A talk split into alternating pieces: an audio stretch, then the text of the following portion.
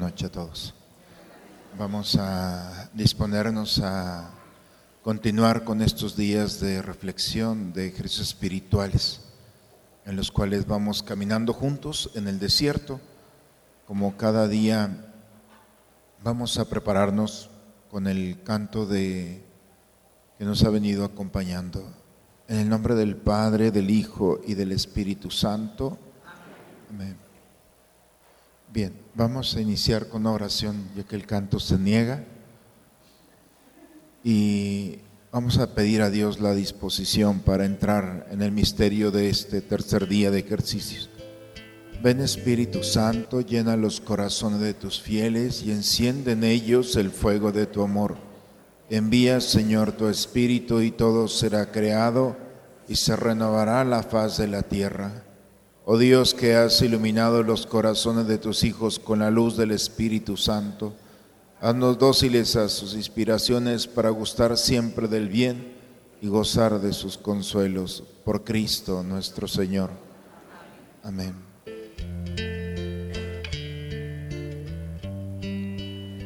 Ven Señor Jesús, ven pronto a mi vida pronto, Señor.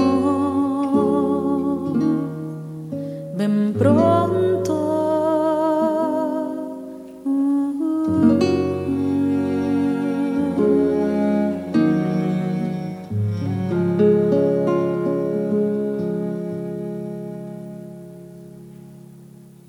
Del Evangelio de Mateo en el capítulo 10, versículo 40. El que lo recibe a ustedes, a mí me recibe. Y el que me recibe a mí, recibe a aquel que me ha enviado. En esos días hemos escuchado cómo entrar en el desierto es entrar en el lugar de las ideas que generalmente nos van a confrontar y confrontar todas las áreas de nuestra vida. El desierto por eso no es muy atractivo, porque, como dice el Evangelio de Marcos, es el lugar del enemigo, es el lugar donde nos están esperando todos los cuestionamientos como a Jesús. Si eres el Hijo de Dios, dile a esa piedra que se convierta en pan. Si eres el Hijo de Dios, lánzate, los ángeles van a venir por ti. Si eres el Hijo de Dios, adórame y te daré todo esto y es confrontarse. Yo espero que en estos días ustedes hayan tenido un ejercicio ya de confrontarse, de estar delante de Dios en la soledad, en el desierto, y que empiece a tocar ya las fibras del corazón, la fibra de nuestra historia. No es necesario, Padre, qué bonito están los ejercicios. No, no tienen que ser bonitos. Porque la confrontación no es feliz. confrontación es un momento en el cual me tiene que doler, tengo que experimentar la sed, por eso es el desierto. Estar descubriendo que hay algo que no está bien. No digo que en todos, pero hemos pasado del desierto y la reflexión del desierto es en este mundo que poco a poco nos va creando la desconfianza, la desconfianza entre las personas que están a mi alrededor y toda la situación, el desgaste emocional, físico, de estar cuidándome día y noche.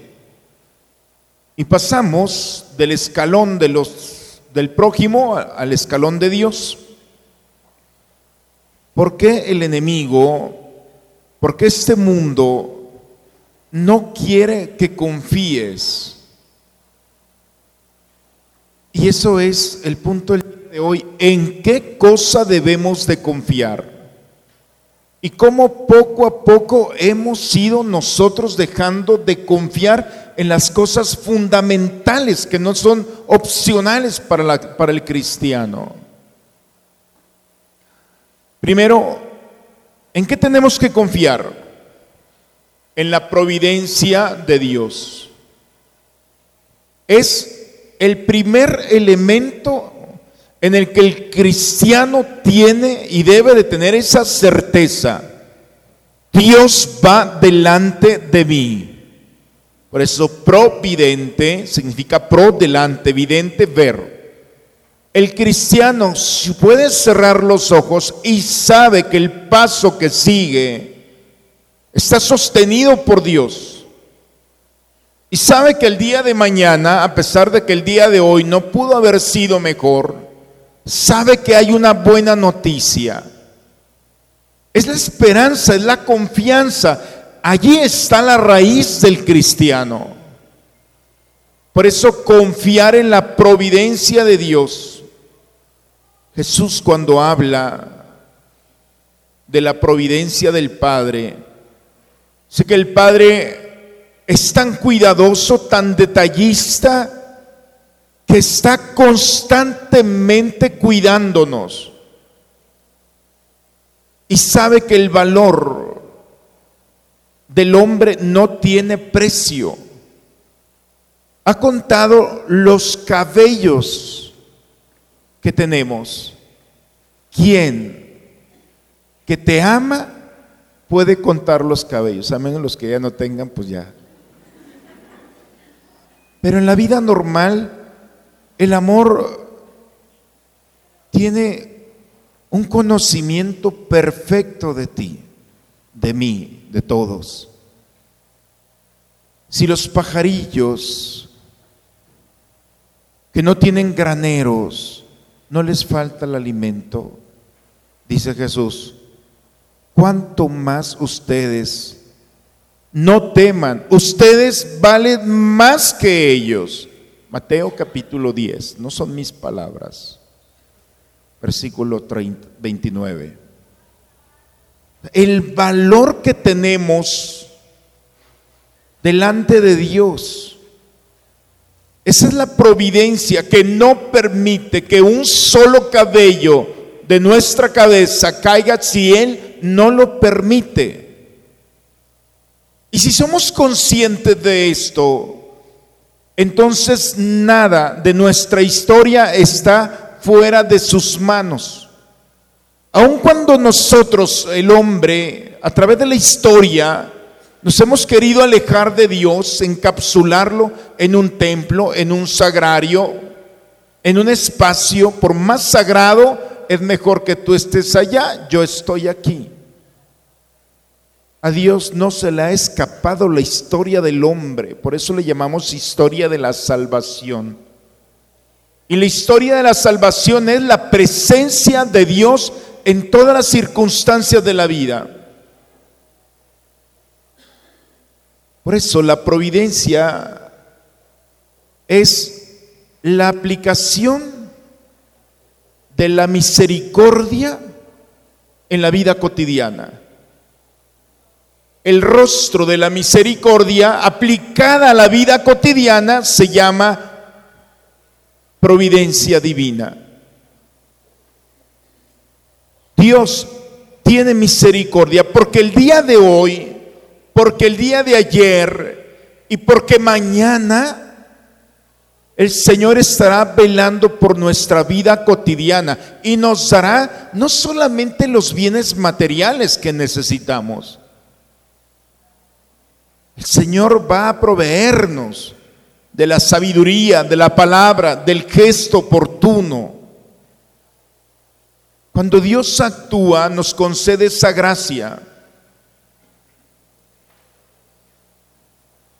Hay tres cosas que la providencia no es. Primero, la providencia no suple mis esfuerzos. San Agustín dice, tenemos que hacer lo que podemos y pedirle a Dios lo que no podemos. La providencia no es concéntrate y todo el mundo va a conspirar para darte lo que necesites. Ay, qué gusto, sin sacrificio, sin esfuerzo, sin lucha. No. La providencia perfecciona al hombre, pero hace lo que el hombre no puede hacer, contando lo que el hombre, debe y puede hacer. Por eso, la providencia no es la magia de un Dios que puede resolver los problemas de la noche a la mañana. No. La providencia va perfeccionando día con día mis pensamientos. ¿Qué pasa cuando en el cansancio del día yo le digo, Señor, no puedo más, estoy cansado, estoy cansada, no me quedan fuerza? Mañana viene un día muy pesado, tengo mucha actividad, yo no quiero despertarme y levantarme. He trabajado todo el día para ti. Viene el sueño nocturno, un sueño reparador, y al amanecer estás como nuevo. Ah, qué casualidad, dormí bien. ¿No le dijiste antes de dormir que necesitabas del Señor? Señor, permíteme practicar la caridad. Mira, me hace falta, dame la paciencia y al siguiente día te pone un cadillo delante de ti que te va a estar molestando, te va a estar quitando la paz. No le puedes reclamar a Dios, tú se lo pediste. Querías practicar la paciencia, ahí está tu examen. Querías practicar la providencia, entonces, por eso, no es solamente suplir mi esfuerzo, es perfeccionar mi esfuerzo. La sabiduría de Dios perfecciona todos nuestros actos. no exige más de lo que podemos dar. A la Madre Teresa de Calcuta cuenta ella que lo que Dios le pidió fue, ve y cuida a los más pobres entre los pobres. Si, si Dios le hubiera dicho, vas a estar en 133 países, y vas a tener unos 4.500 miembros en tu comunidad, se hubiera petrificado la Madre Teresa. jamás se imaginó ella que iba a estar en 133 países. Y jamás pensó que su comunidad iba a tener 4.500 miembros allí activos. Lo que ella hizo fue ir a los pobres más pobres. La añadidura busca el reino de Dios y lo demás vendrá por añadidura. Y esa añadidura fue perfeccionando cuando la Madre Teresa voltea. Por eso ella reconoce que no es ella el que lo hizo, que ha sido Dios el que ha manifestado en su providencia poder ir y llegar más allá de lo que ella había pensado. Nosotros tenemos que entrar en esta lógica. Dios te dijo, haz esto. No veas todo el escenario, porque el escenario puede cambiar. Pregúntale a la Madre Teresa, le cambió el escenario. Una mujer de las más insignificante, albanesa, con tantos problemas sociales, resulta que ahora es una, era y sigue siendo una inspiración para hombres y mujeres. Por eso, la providencia no te va a exigir más de lo que podemos dar, te va a exigir un punto. Pero si lo haces bien, si lo ofreces a Dios, y eres consciente de que esa poca realidad que estás haciendo es para agradar a Dios, porque te lo ha pedido, entonces no dudes que Dios va a perfeccionar esa obra. Y tercero, Dios en su providencia no va a actuar de manera directa, no actúa así. La providencia siempre busca terceros. Siempre alguien va a llegar sin darnos cuenta a ofrecernos lo que le hemos pedido al Señor.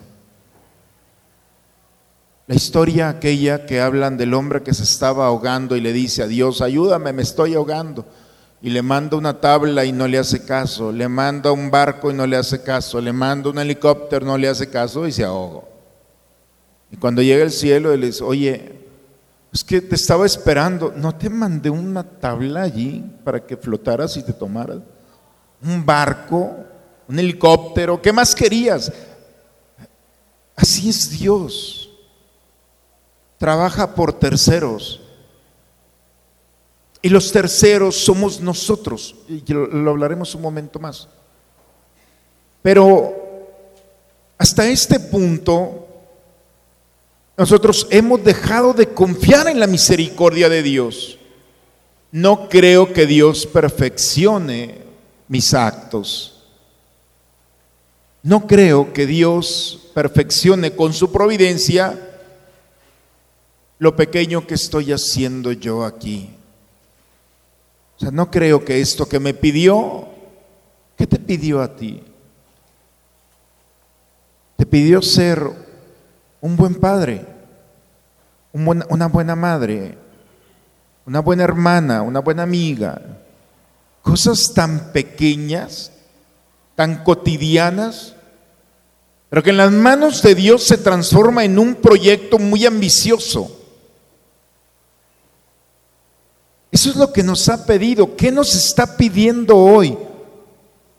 De toda tu grandeza, busca lo más simple y lo más sencillo. ¿Qué me pide Dios en este momento? Y de lo más sencillo, Dios va a incrementarlo. Él perfecciona nuestras obras.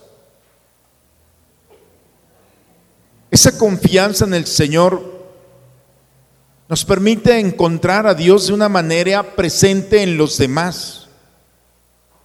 Por eso, eh, la providencia de Dios es una propuesta para nosotros. ¿Confías en la providencia? ¿Confías en un Dios? ¿Cuándo se hace presente la providencia? Primero, se hace presente cuando prevalece el mal. Los ateos ya nos midieron. Aquellos que están en contra de nuestra fe ya nos conocen. El enemigo es así. Y la pregunta que nos hacen, a mí me lo han dicho y creo que ustedes no se han escapado. Si Dios, tu Dios, al que le rezas, al que le tienes tanta confianza, ¿Por qué permite la pobreza? ¿Por qué permite la violencia? ¿Por qué permite el dolor? ¿Por qué permite el hambre? ¿No les han dicho a ustedes eso? Es lo cotidiano. A la Madre Teresa le preguntaron lo mismo. ¿Por qué el Dios al que tú dices que te ama y nos ama ha permitido la pobreza, el hambre? ¿Por qué permite la guerra? ¿Por qué permite el abuso del inocente? Y la Madre Teresa dice, no sé. Pensaron que se iban a echar un rollo de teológico. Y la Madre es muy sencilla. No sé por qué Dios permite esto. Lo que sí sé es que en todas esas realidades Dios me permite a mí hacer algo. Yo no busco la causa de los problemas que tengo delante. Pero si yo soy una razón para solucionar ese problema, aquí estoy. Y si el enfermo, el pobre, el necesitado, el indiferente está allí, yo no le voy a preguntar, ¿por qué estás así? ¿Qué poderes de este mundo han hecho posible para que tú estés viviendo de esta manera, pues pagando las consecuencias? Las causas no las vamos a encontrar tan fácilmente, pero sí podemos encontrar una razón suficiente para hacer algo. ¿Por qué Dios te permite, el Dios providente, enfrentarte a realidades que están allí delante de ti?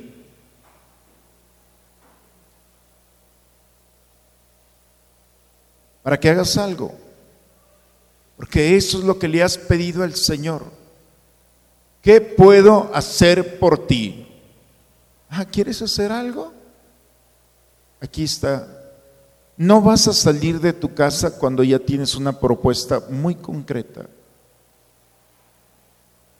Está presente la providencia cuando ya no podemos más, dice el Salmo 126. Si el Señor no construye la casa, en vano se cansan los albañiles. Los, invito a leer el Salmo 126.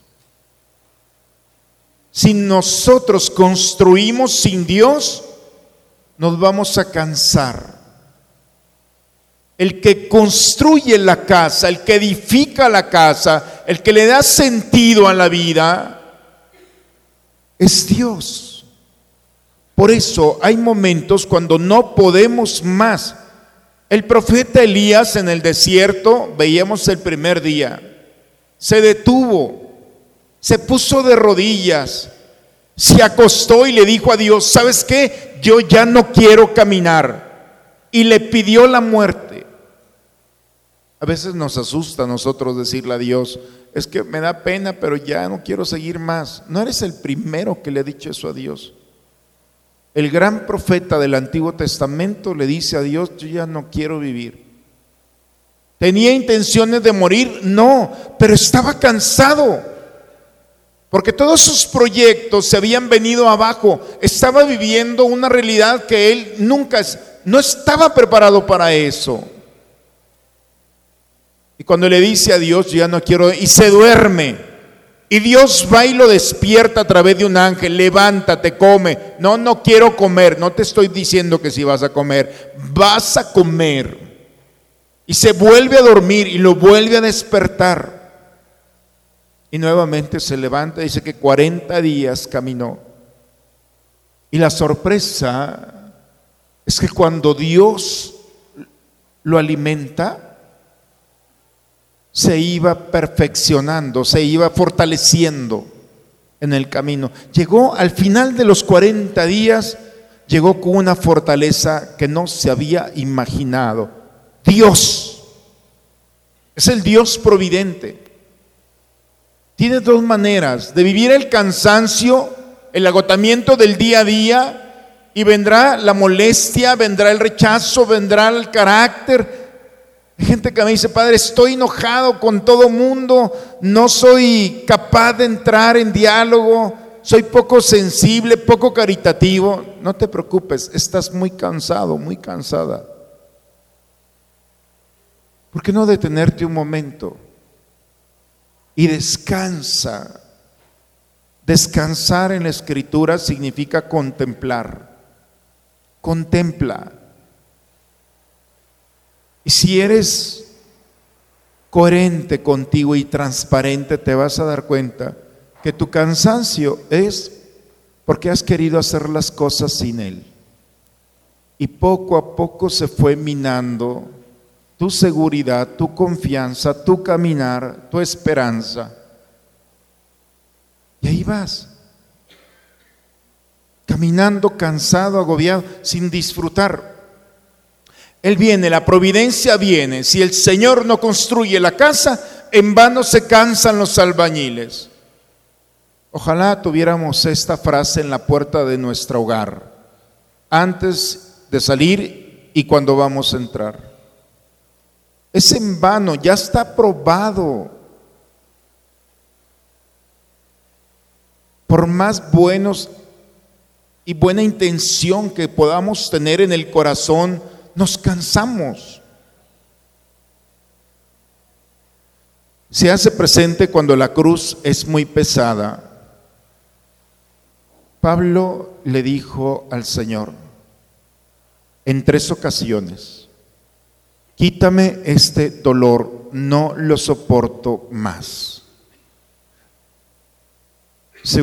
los exégetas, los que estudian la escritura, sé que tenía un problema de columna y le pedía al Señor, a su Dios, experiencia personal. Le hablaba de tú a Jesús. Y le dijo, quítame este dolor, esta cruz es muy pesada.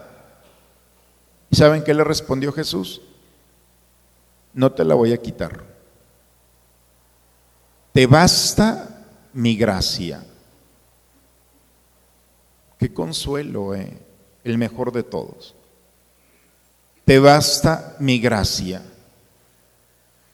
Yo no sé qué pasó en ese momento, más bien sabemos lo que pasó. Que fue la razón suficiente para que Pablo dejara de quejarse. Y quienes han estudiado la vida de Pablo después de los momentos, de estos momentos, caminaba 35 kilómetros diarios. De todos los viajes que hizo,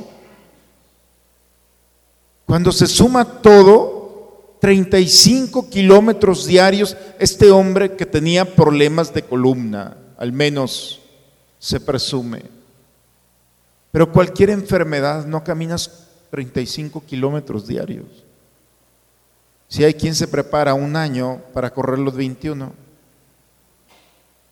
sanos, con alimentación. Pablo la gracia de Dios, la providencia de Dios, nuevamente lo recuperó. Cuando pecamos,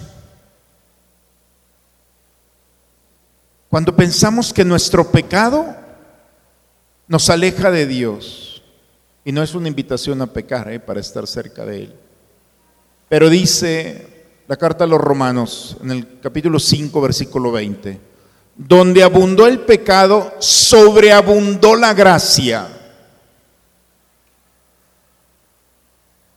Lo único que Dios no tiene de nosotros, lo único, es el pecado. Todo le pertenece a Dios. Nuestra respiración, toda nuestra vida le pertenece a Dios. ¿Qué cosa no tiene Dios de nosotros?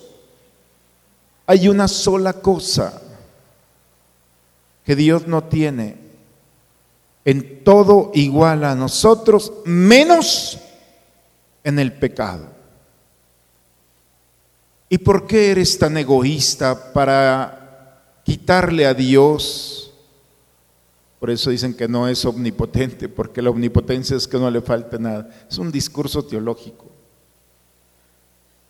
Pero eso que único que le falta a Dios es la miseria del hombre, el pecado del hombre.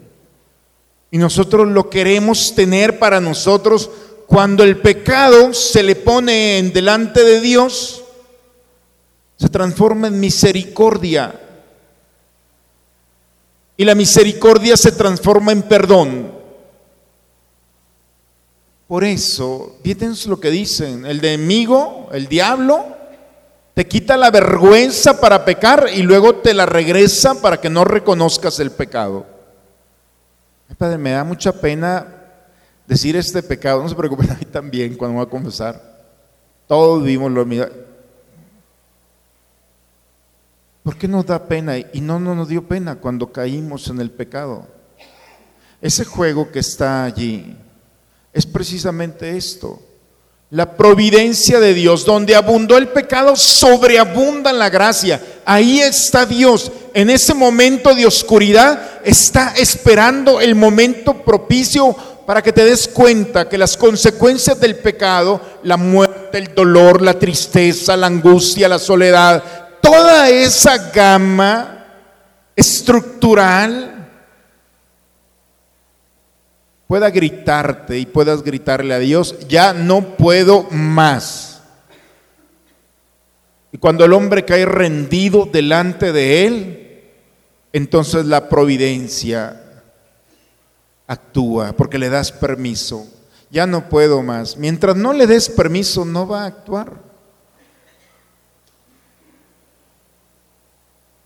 Se hace presente cuando cuando nosotros somos instrumentos de la divina providencia. Dice libro de Proverbios en el capítulo 19, versículo 17. El que tiene compasión del pobre le presta a Yahvé y él lo pagará por el pobre. Cuando tú le das al pobre, él no tiene con qué pagarte pero tiene, ¿quién le va a pagar?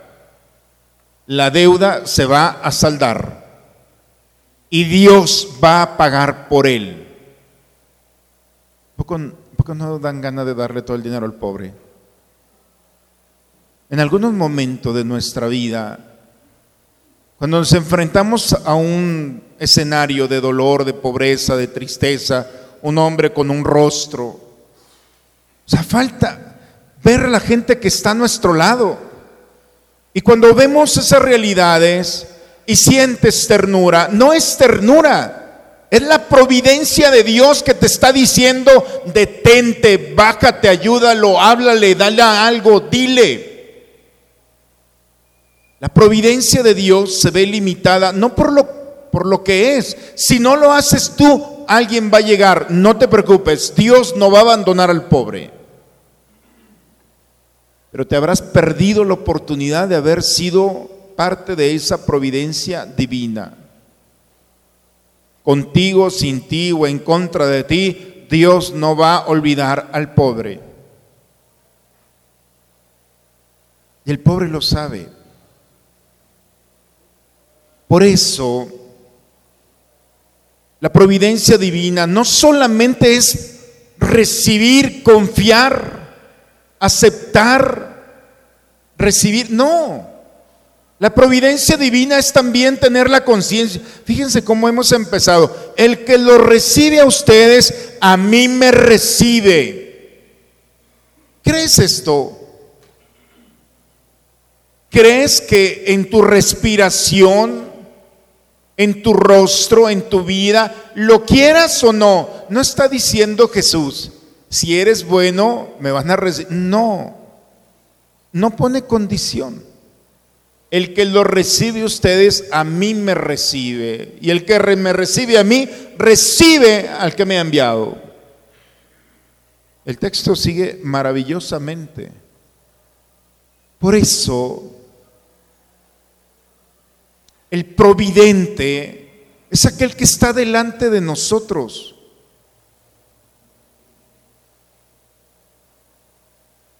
¿En qué momento nosotros dejamos de creer en la divina providencia?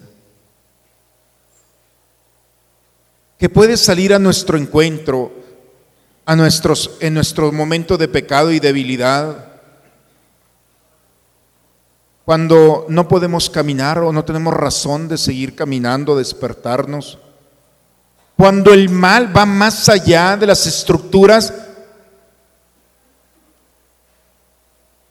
Cuando la cruz que tengo es muy pesada, una enfermedad, una realidad humana, espiritual, familiar. ¿En qué momento sacamos a la divina providencia? Hay una oración que yo aprendí de muy chiquito. La divina providencia se extiende en cada instante y momento para que nunca nos falte su gracia, casa, vestido y sustento. Y algunos ya le agregaron y los sacramentos en el último momento y no sé cuántos más. Versión. Pero ahí está la divina providencia. Papá, ya no le dices a tu hijo, oye, confía en la divina providencia. No confíes en mí, yo me puedo morir, me puedo enfermar, podemos fracasar, pero el que no va a fracasar eres tú si confías en Dios. Por eso vemos un mundo en el que se cree autosuficiente y los muchachos ya no necesitan a Dios y han continuado la obra de los abuelos o de los padres, muchos, sin confiar en Dios. Tarde o temprano, lamentablemente, esta vida es así. Y si no hemos encontrado desde pequeños a Dios providente, entonces en esos momentos de dolor, de tristeza, de pecado, de angustia, de soledad, en esos momentos en los que ya hay una razón el papá de uno de mis amigos de la primaria, después de que se vino al fracaso, eran dueños de unas farmacias, se vino al fracaso, se metió a su cuarto, ya no volvió a salir. Ahí se quedó el hombre, encerrado en su dolor y frustración. Ya no pudo. Y hay muchos corazones que están con el mismo peligro. Ya no hay razón para vivir. ¿Quién te dijo eso? ¿Quién? ¿De dónde viene? ¿Quién te alimentó esa idea? En el desierto, hermanos, nosotros volvemos nuestra mirada a Dios y volvemos a confiar en Él. No te va a abandonar, créemelo, créelo, vívelo.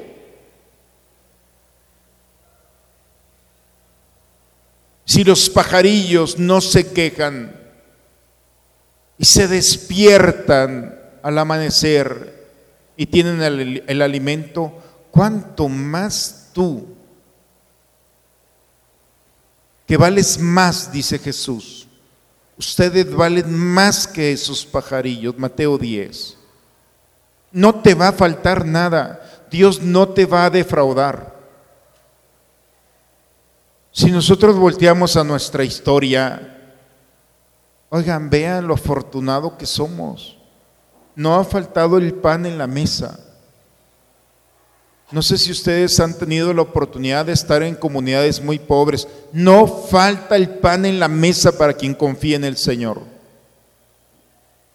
Es impresionante, no hay nada para comer. Y abres el refrigerador y con lo que está allí, un manjar. E-, esa es mi experiencia, esa es la experiencia de aquellos que confiamos en el Señor. Por eso, nuevamente el desierto nos vuelve a decir, ¿en quién confías? Y si tú nuevamente volteas tu corazón y pones a Dios en el centro de tu vida y confías en Él, vas a vivir con mucha serenidad, con mucha paz. Porque como los niños cuando se duermen, él al despertarse no sabe lo que el papá va a hacer para llevarle el alimento. El papá y la mamá son capaces de desvelarse para que el niño no sufra eh, el hambre por la mañana, no tenga hambre por la mañana. El cristiano, el hombre de fe, el creyente, sabe que al cerrar sus ojos después de una vida entregada a Él, confiada a Él, el Señor perfeccionará no solamente sus obras, sino será providente. Y tendrá la idea, la certeza en el corazón de que este es el camino por el que voy a salir y vamos a salir. Cuando el hombre tiene una razón tan clara, entonces ya la empresa está puesta Segundo, ya se nos acabó el tiempo, casi. Hemos dejado de confiar en la misericordia de Dios.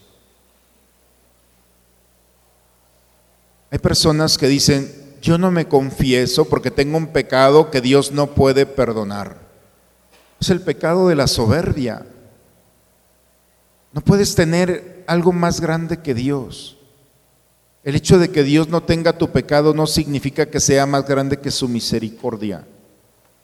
Ni todos los pecados del principio del hombre hasta el final, delante de Dios, son más grandes que su amor y su misericordia. Dice la escritura que el único pecado que no se puede perdonar es el pecado contra el Espíritu Santo. Y el pecado contra el Espíritu Santo es aquel que no se reconoce. Reconocer nuestros pecados es desarticular en nosotros un peso. Y es la misericordia, es el camino por el que el pecado llega a Dios y se devuelve con el perdón. El Papa, acabamos de pasar, acabamos de pasar del 2015 al 2016 el jubileo de la misericordia, el año de la misericordia. El Papa trató de entrar en la dinámica de nuestra vida cotidiana con el tema de la misericordia. Y la misericordia tiene, como Dios es tan creativo, tiene muchos colores, muchos matices. La misericordia, como lo hemos dicho, se aplica en la vida cotidiana como la providencia divina. Ese es un rostro de la misericordia. Pero también se aplica la misericordia en el perdón. Ante el pecador, la misericordia está allí tratando de actualizarse en ese momento, cuando el pecador dice, no es por aquí. Y en ese momento el amor de Dios inunda, ilumina, recupera el pecador. Y se ve sostenido por Dios. Y cuando él ya no pensaba que había solución, Dios es la solución. Para Dios no hay caso perdido. Él no pierde, Él ha venido y sabe perfectamente Jesús que ha venido para salvar, no para condenar. Y por eso el rostro de la misericordia, el Papa y la Escritura nos lo presenta con una cantidad de parábolas, que la misericordia en el perdón no tiene palabras. Cuando el hijo pródigo en el, en el capítulo 15 de Lucas, dice que el papá ve a su hijo que venía y sale corriendo, lo abraza. Este muchacho olía a los animales que cuidaba. Se quería comer las bellotas de los cerdos y no lo dejaban. Este muchacho traía un aroma de pecado impregnado en él. Y al papá no le importa el aroma.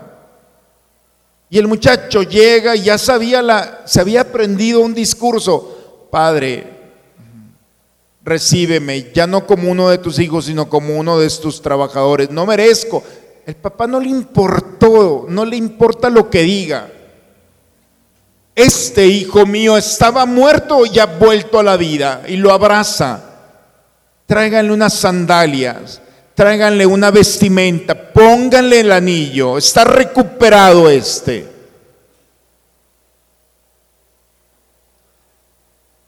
La misericordia no es un concepto, es muy bonito el concepto de misericordia. Rajamín, que significa entrañas. Las entrañas, la profundidad, el abrazo, por eso cuando alguien abraza al otro es la misericordia entrar en mis entrañas, cuando mi cuerpo se transforma en protección, en escudo. Cuando una mamá ante un, un eventual accidente, lo que hace la mamá es agarra al niño y su cuerpo se transforma en escudo. ¿Cuántas mamás han dado su vida a un padre, su vida por un hijo?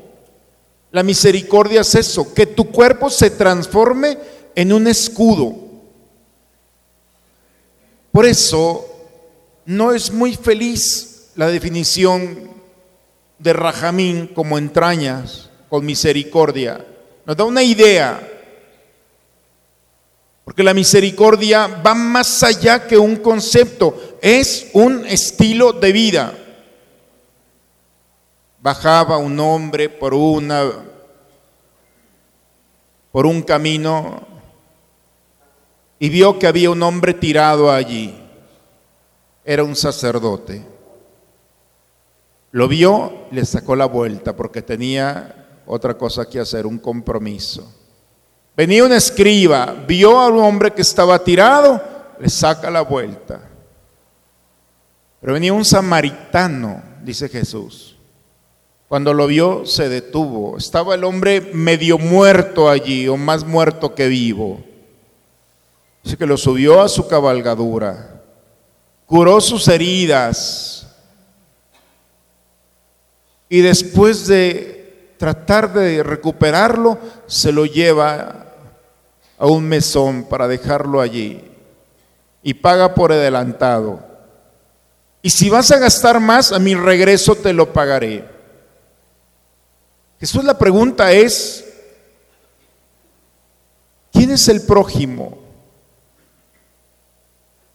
Porque a veces pensamos que el prójimo es aquel que está cercano, el próximo, el más cercano a mí. No, Jesús cambia esa lógica. No le dijo, ¿quién es el prójimo para el que está allí tirado? Le dijo, ¿quién es el prójimo? ¿Quién actuó como hermano? Pues el samaritano. De es lo mismo.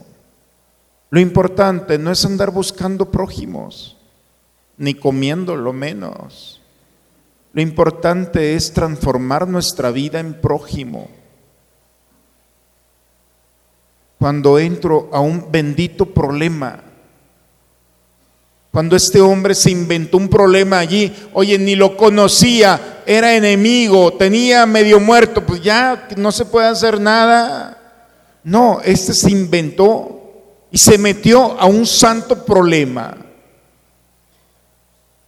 Esa es la misericordia, entrar a escenarios problemáticos en los que no me interesa meterme, pero es la fuerza de Dios que me hace entrar en ese misterio acompañado por Él.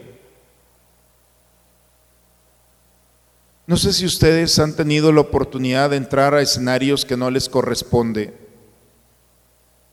El gozo, la tranquilidad de poder servir a alguien. Así se paga el amor al prójimo.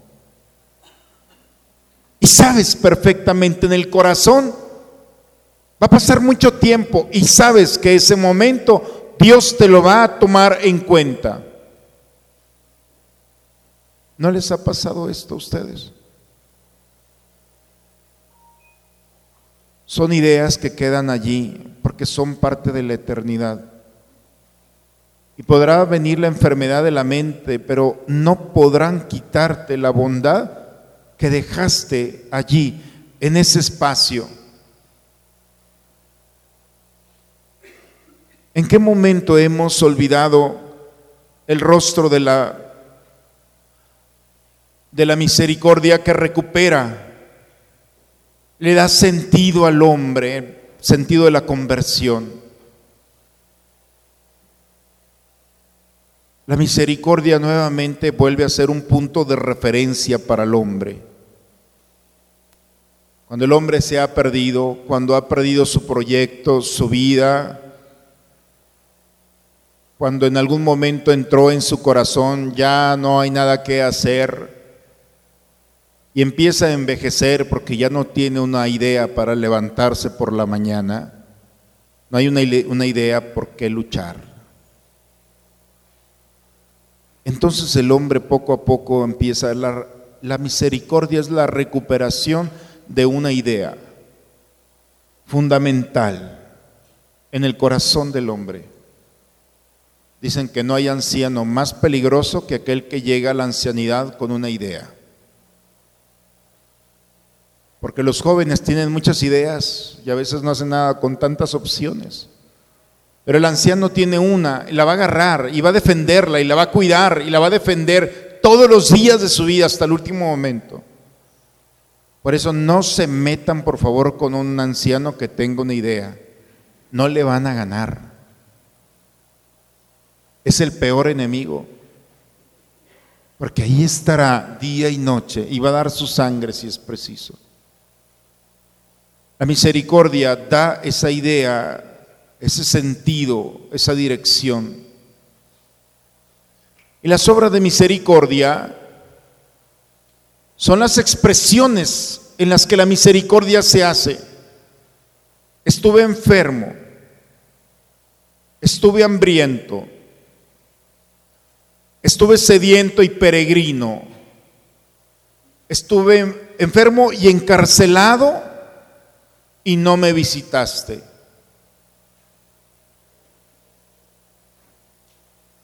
Allí está el Señor. Cuando lo hiciste con uno de estos más pequeños, conmigo lo hiciste. Mateo 25, 35. Son las, se le llama ipsísima verba Jesum. Significa las mismas palabras de Jesús. En los evangelios a veces hablan los evangelistas, la narración, pero aquí es Jesús el que está hablando. ¿Quién te dice a ti en qué momento desconfiar que detenerte a alimentar al hambriento, a darle agua al sediento, al visitar al vestir al desnudo, recibir al peregrino, visitar al enfermo o al encarcelado. Allí estoy yo. Ese es mi rostro.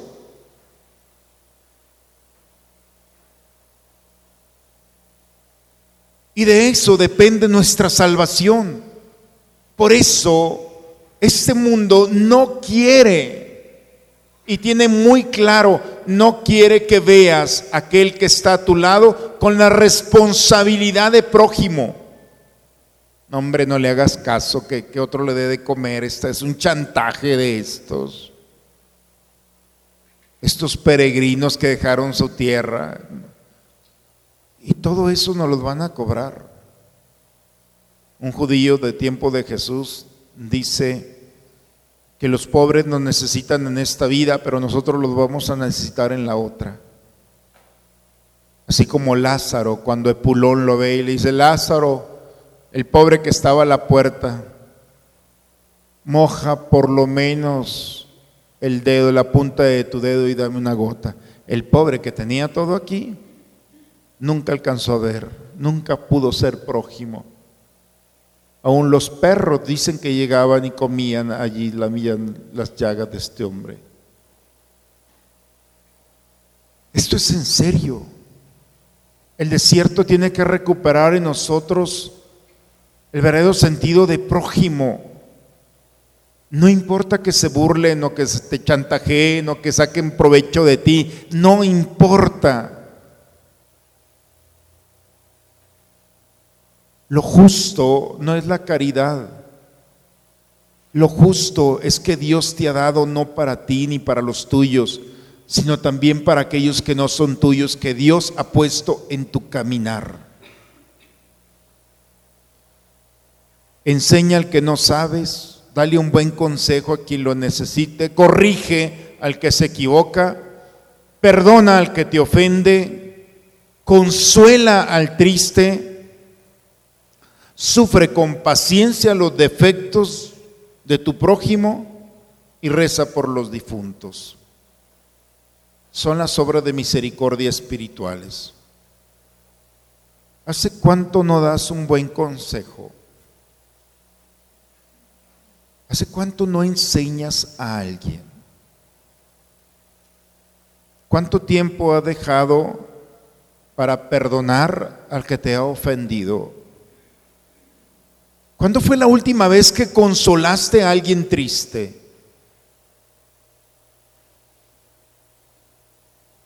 Y te has olvidado de sufrir con paciencia los defectos del otro. Es más fácil criticarlo.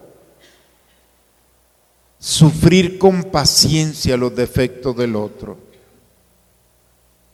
Los actos de misericordia. Que lo enseñe a ver quién. Eso no me corresponde. Dar un consejo para qué. No le van a hacer caso. Y podemos encontrar muchas justificaciones. Nos van a pedir cuenta de esto. El Señor nos va a pedir cuenta. La confianza en el Señor es que me está poniendo personas al lado mío para que yo sea misericordia. La misericordia no es un concepto, es una persona que respira. Eres tú y soy yo. Cuando nuestro estilo de vida va más allá de una comodidad y de un confort. Cuando sabes que los bienes que tienes no te pertenecen, Dios te los ha dado para administrarlos. Pero lo que tienes o lo que vamos a tener es el fruto también de mucha gente que se ha esforzado para que puedas disfrutar esto. De veras, a pesar de que México no podamos vivir con todo lo que ustedes quieran de corrupción,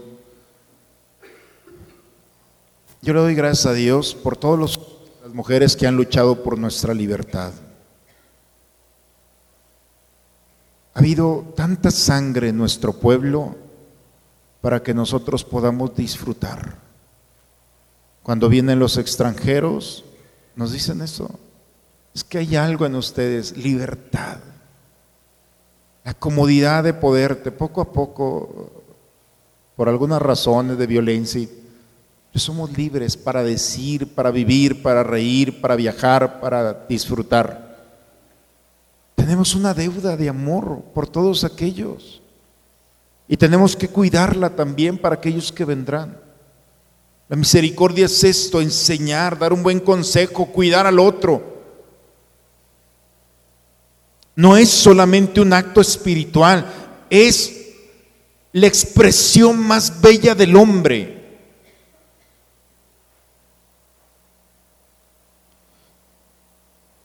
¿En qué momento, por último, hemos dejado de confiar en el Espíritu Santo?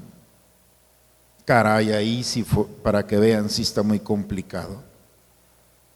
En la última cena, en el Evangelio de San Juan, dice, mi Padre les enviará un abogado, un paráclito, un defensor.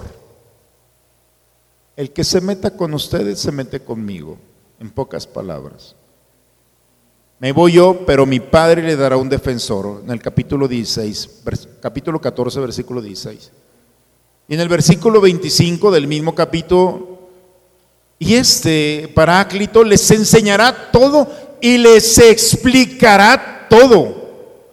No dice algunas cosas, ¿eh? Les explicará todo, les enseñará todo.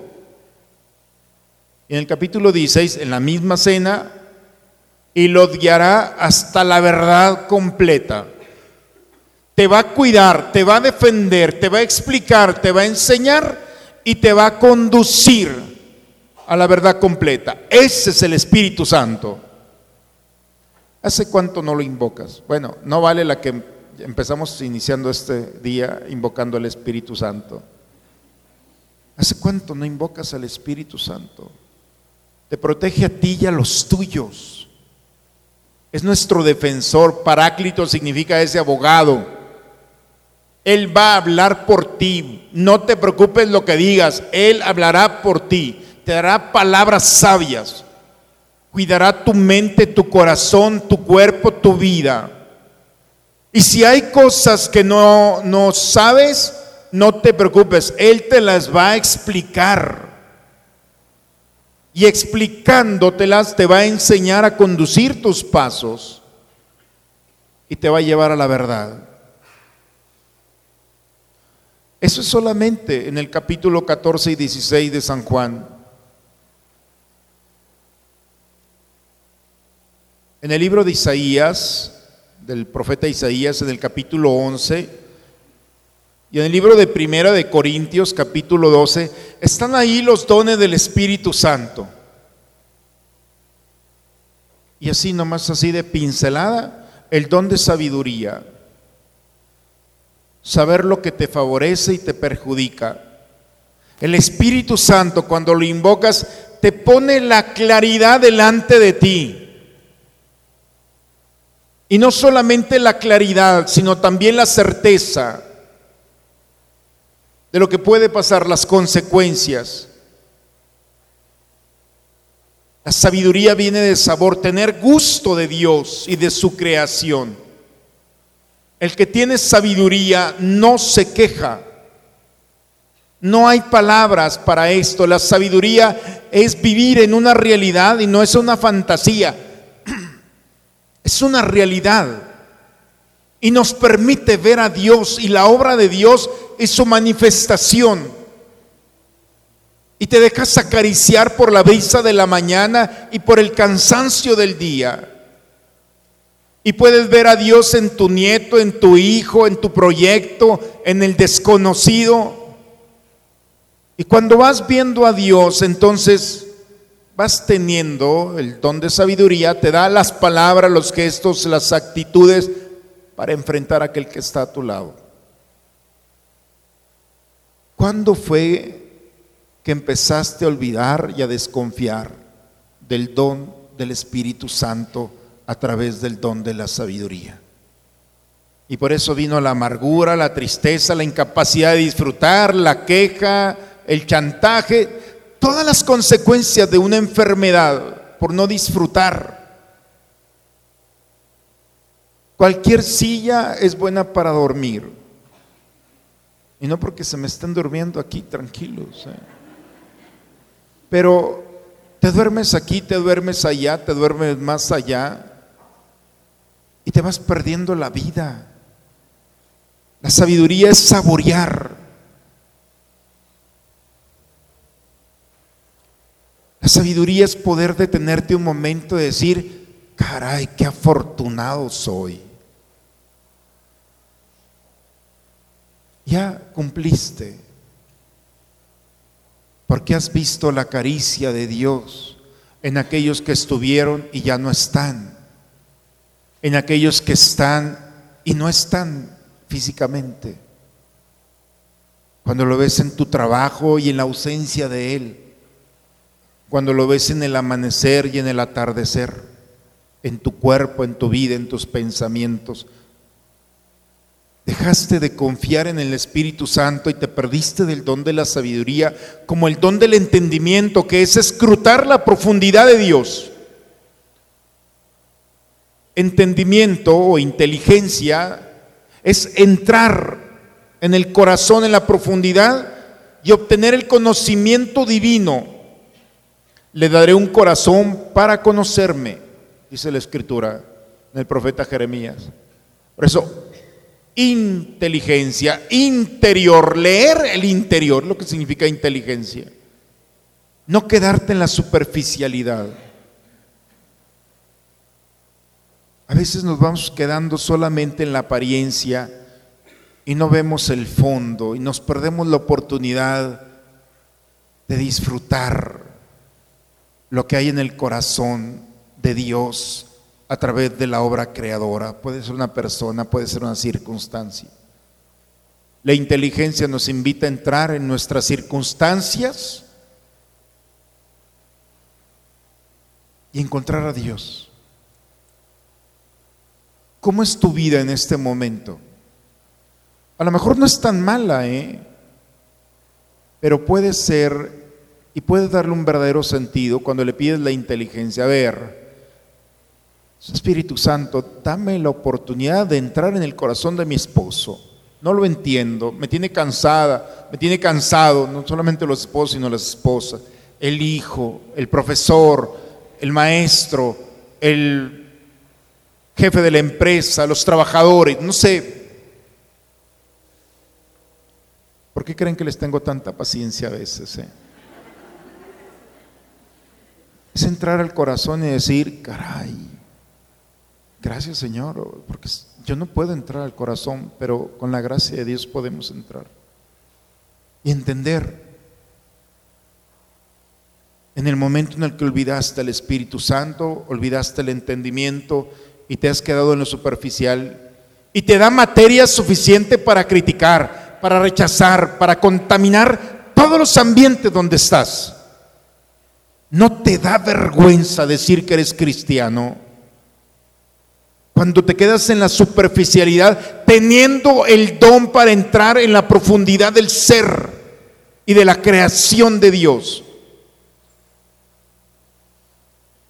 El don de consejo es discernir los caminos, las opciones, de escuchar a Dios, de no juzgar por apariencias el consejo es entrar en la sabiduría de Dios para iluminar el corazón del otro. ¿Quién en tu vida te ha dado un consejo que te, gracias a ese consejo, eres lo que hoy, con tanto esfuerzo, tanto sacrificio y tanta lucha, pero la raíz de todo esto es un buen consejo la confianza de un padre, de un abuelo, de un maestro. Si puedes. Tienes madera para hacerlo. Alguien que confió en ti. Tu madre, tu padre, donde menos se imaginabas, allí encontró el consejo. Se desprendió de un sentimiento verdadero que fue el motor para seguir luchando. Si alguien se fue generoso para compartir un consejo, discernir, darte una dirección, ¿por qué no hacer lo mismo? No, yo no tengo experiencia. No, tú no tienes experiencia, pero el Espíritu Santo sí. El Espíritu Santo te puede dar la luz para que des un buen consejo y broten de tu corazón palabras que nunca te habías imaginado. El don de ciencia ver la creación desde la mirada de Dios. Para Dios, un alfiler, viéndolo desde Dios, es un instrumento para construir una empresa, un proyecto. Cuando el don de ciencia está en el hombre, es ver desde la mirada de Dios. Y toda la creación es un proyecto muy grande. Y de un tornillo puedes armar un proyecto donde dependerán de ti familias. Si, no hay mirada de Dios, vas a agarrar el tornillo y lo vas a tirar. Nunca sobra algo en tu camino para quienes tienen el don de ciencia. Porque la creatividad de Dios no te va a permitir que pase tu mejor momento. Y vas a aprovechar. Vean, tu padre, tu madre, ¿qué recursos tenían para sacarte adelante? Dime. Quizá muchos de ellos no estudiaron. Y con una idea, con la mirada de Dios, se fueron construyendo un proyecto tan ambicioso que le dieron de comer a ocho, nueve, diez o yo no sé cuántos más, porque los primos eran muy buenos ahí para llegar. De una cosa de nada surge un empresario, un hombre que lleva bien su familia. Dios regala el don de ciencia y a veces hay que pedirla. Cuando Dios la, la da, hay que agradecerlo. Y cuando no la da, hay que pedirlo. Así de sencillo. El don de piedad, estar abiertos a la voluntad de Dios, disfrutar, gozarse en el Señor, reconocerlo y adorarlo. La misión que tiene el hombre en la tierra no es construir casas. La misión que tiene el hombre no es construir una familia. La misión que tiene el hombre no es viajar. La misión del hombre, el hombre está llamado para adorar y bendecir a Dios. Por las mañanas las plantas nos regalan el aroma, pero se lo están regalando a Dios. Los animales, toda la creación, dice la carta a los romanos, está a la expectativa ofreciéndole lo mejor que tiene a Dios. Y por eso sus colores, sus texturas son fieles a Dios en su naturaleza. El hombre, nosotros, estamos llamados a adorar, a bendecir, a alabar y reconocer la grandeza de Dios. Esa es nuestra misión, por eso el don de piedad. Somos muy buenos para pedirle a Dios, pero no para adorarlo y bendecirlo. Por eso recuperar nuestra vocación es recuperar el verdadero sentido. Y el don de fortaleza ya terminó. Da la valentía para afrontar las dificultades. El don de fortaleza es, lo dejé al final porque es la cereza del pastel. Es la confianza total, plena en Dios, que no me va a defraudar la valentía de los santos. Una hoguera, vamos a la hoguera. ¿Ustedes creen que me van a ganar con el fuego? La fortaleza es la valentía de Dios que daban su vida, dan su vida, porque saben que Dios no va a defraudar. Porque tienen en el corazón la certeza de que Dios está allí que camina conmigo, que vive, que respira en mí. El que lo recibe ustedes, a mí me recibe. Y no es que venga a un lado, está en mi piel, en mis pensamientos. Aquí está el Señor. Y donde está Jesús, el Padre no lo va a abandonar. No lo abandonó en la cruz, menos lo va a abandonar en mí. Y por eso recuperar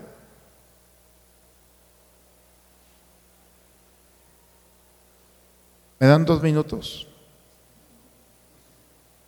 Solamente para recordarles que no hemos confiado lo suficiente en las promesas que Dios nos ha dado.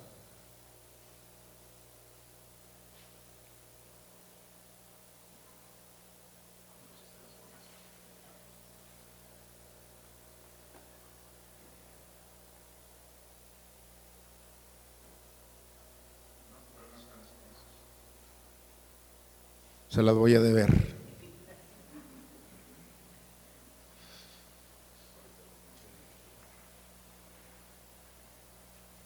Pasarán los cielos y la tierra, pero mis palabras no pasarán.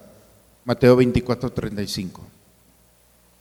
Esto se va a caer, señores, pero mis palabras no.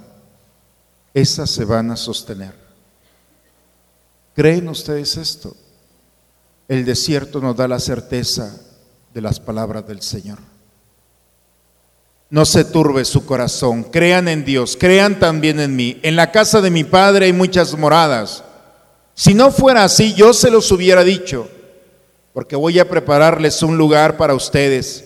Y me voy y les voy a preparar un lugar, pero vendré y los tomaré conmigo para que donde yo esté, también estén ustedes.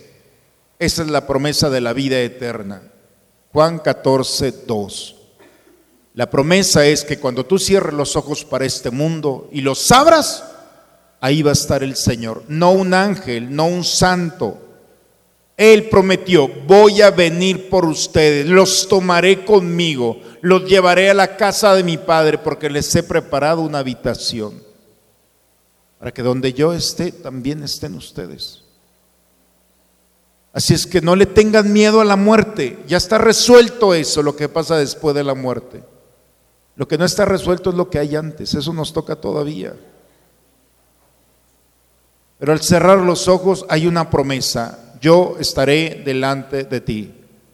Imaginemos que se cierran los ojos y los ven. El que come mi carne y bebe mi sangre tiene, tendrá vida eterna y yo lo resucitaré en el final del día. El que come mi carne y bebe mi sangre, yo lo resucitaré y tendrá vida. ¿Tú crees que la comunión se termina cuando la recibes aquí y te vas a tu lugar y se acaba la misa? No. Hay una promesa. Come mi carne y bebe mi sangre, tendrás vida. Es una promesa maravillosa, Juan 6, 54. Yo estaré con ustedes todos los días hasta el fin del mundo. Mateo 28, 20. Todos los días. Hoy, en este momento, aquí está. Y ha estado siempre. Que no lo sientas, eso es otra cosa. A mí esta es mi promesa.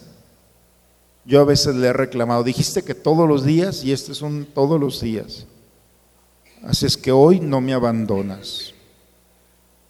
Y hemos salido bien librados de muchas.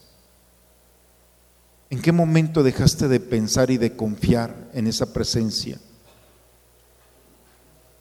Yo le rogaré al Padre y le dará un protector para que permanezca siempre con ustedes, el Espíritu de verdad, a quien el mundo no puede recibir porque no lo ve ni lo conoce Juan 14, 16. ¿Quieren un protector? ¿Quieren alguien que te custodie?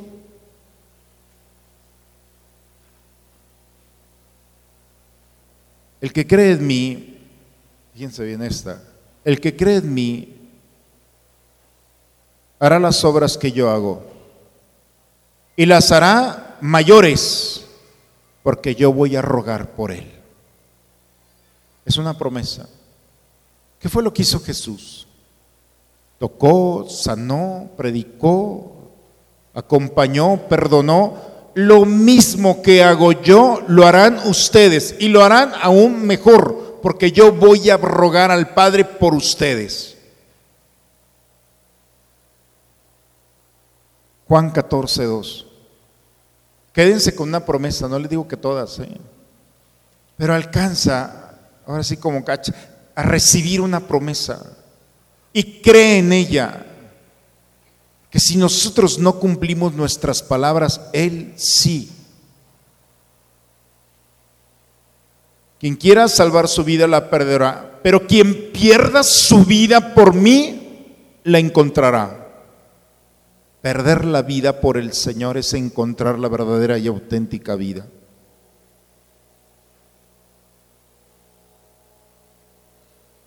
Busquen primero el reino de Dios y todo lo demás vendrá por añadidura. Saqué 50, no se las voy a decir todas. Pero me puse a buscar las promesas y paz, paz, paz. Créanme que terminé bien contento. Pensé que iba a terminar cansado. Y de ver tanta promesa dije, ya la hice con todo lo que prometiste.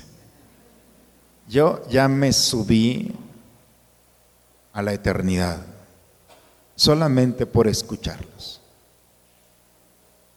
Hermanos, mañana es el último día y vamos a tener la experiencia de un acto penitencial. Los voy a acompañar para que hagan una buena confesión. Hemos salido juntos al desierto y nos hemos dado la oportunidad de ver si estamos enfermos o no. Cuando ha faltado la confianza nos hemos enfermado y hemos traído allí en la mente y en el corazón, nuestros labios y nuestra mente, nuestras palabras, nuestro estilo de vida no ha sido como Dios quiere. Hoy el Señor nos ha invitado a recuperar esa confianza en la divina providencia. Confía, en la acción misericordiosa de Dios a través de los actos. Confiar en el Espíritu Santo, invitarlo nuevamente a participar en tu proyecto, pedir un don. Y pidiendo los dones del Espíritu Santo, vivir la experiencia de sus promesas. Les voy a hacer llegar las promesas. Por favor, hazlas tuyas. A veces andamos tan perdidos porque las desconocemos y no les hemos puesto atención. Son la llave. Las promesas del Señor son la llave para abrir la puerta del cielo ya caminando en esta vida. Es la llave de lectura de una buena vida.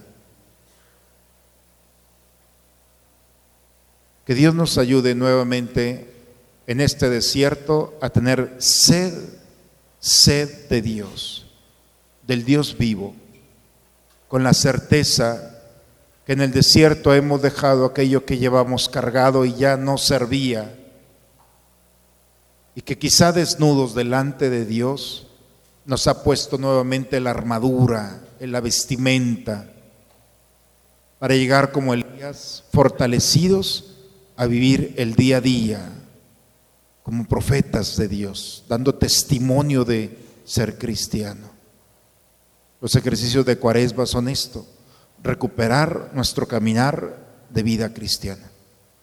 Yo espero que con estos días le pido a Dios, como le he pedido, tener una idea que pueda entrar en el corazón nuestro y mañana decirle a Dios con humildad, Señor, me equivoqué, perdón, es cierto, no ha sido el centro de mi vida, no he estado atento a los demás, no cuidé, respeté a mis padres, he perdido la conciencia, en fin, mañana lo veremos. Y habrá sacerdotes confesando. Ojalá que con humildad podamos decir, Padre, me equivoqué, estas son mis faltas. Y recuperar esa confianza en la misericordia y en el perdón de Dios, que nuevamente no solamente recuperamos la gracia, nuestra familia nos va a recuperar, porque si no nos hemos dado cuenta, hemos ido caminando de una manera tan superficial que no les hemos brindado lo mejor que tenemos. En el nombre del Padre, del Hijo y del Espíritu Santo. Amén. Vamos a terminar este día con, con el canto que nos ha venido acompañando y pidiendo a Dios su protección y su confianza a través de nuestra oración. Ven Señor Jesús, ven pronto a mi vida pronto, Señor. Ven pronto.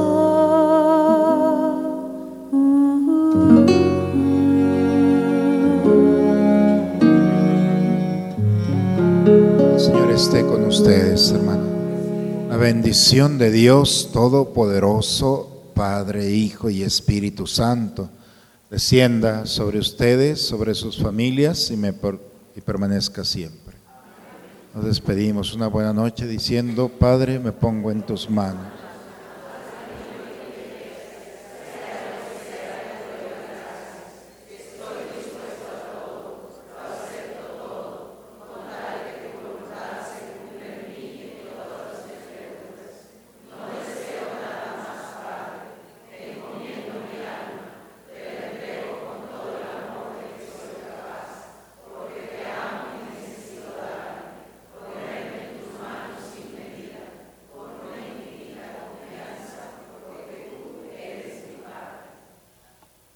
Una buena noche a todos. Nos vemos mañana si Dios quiere.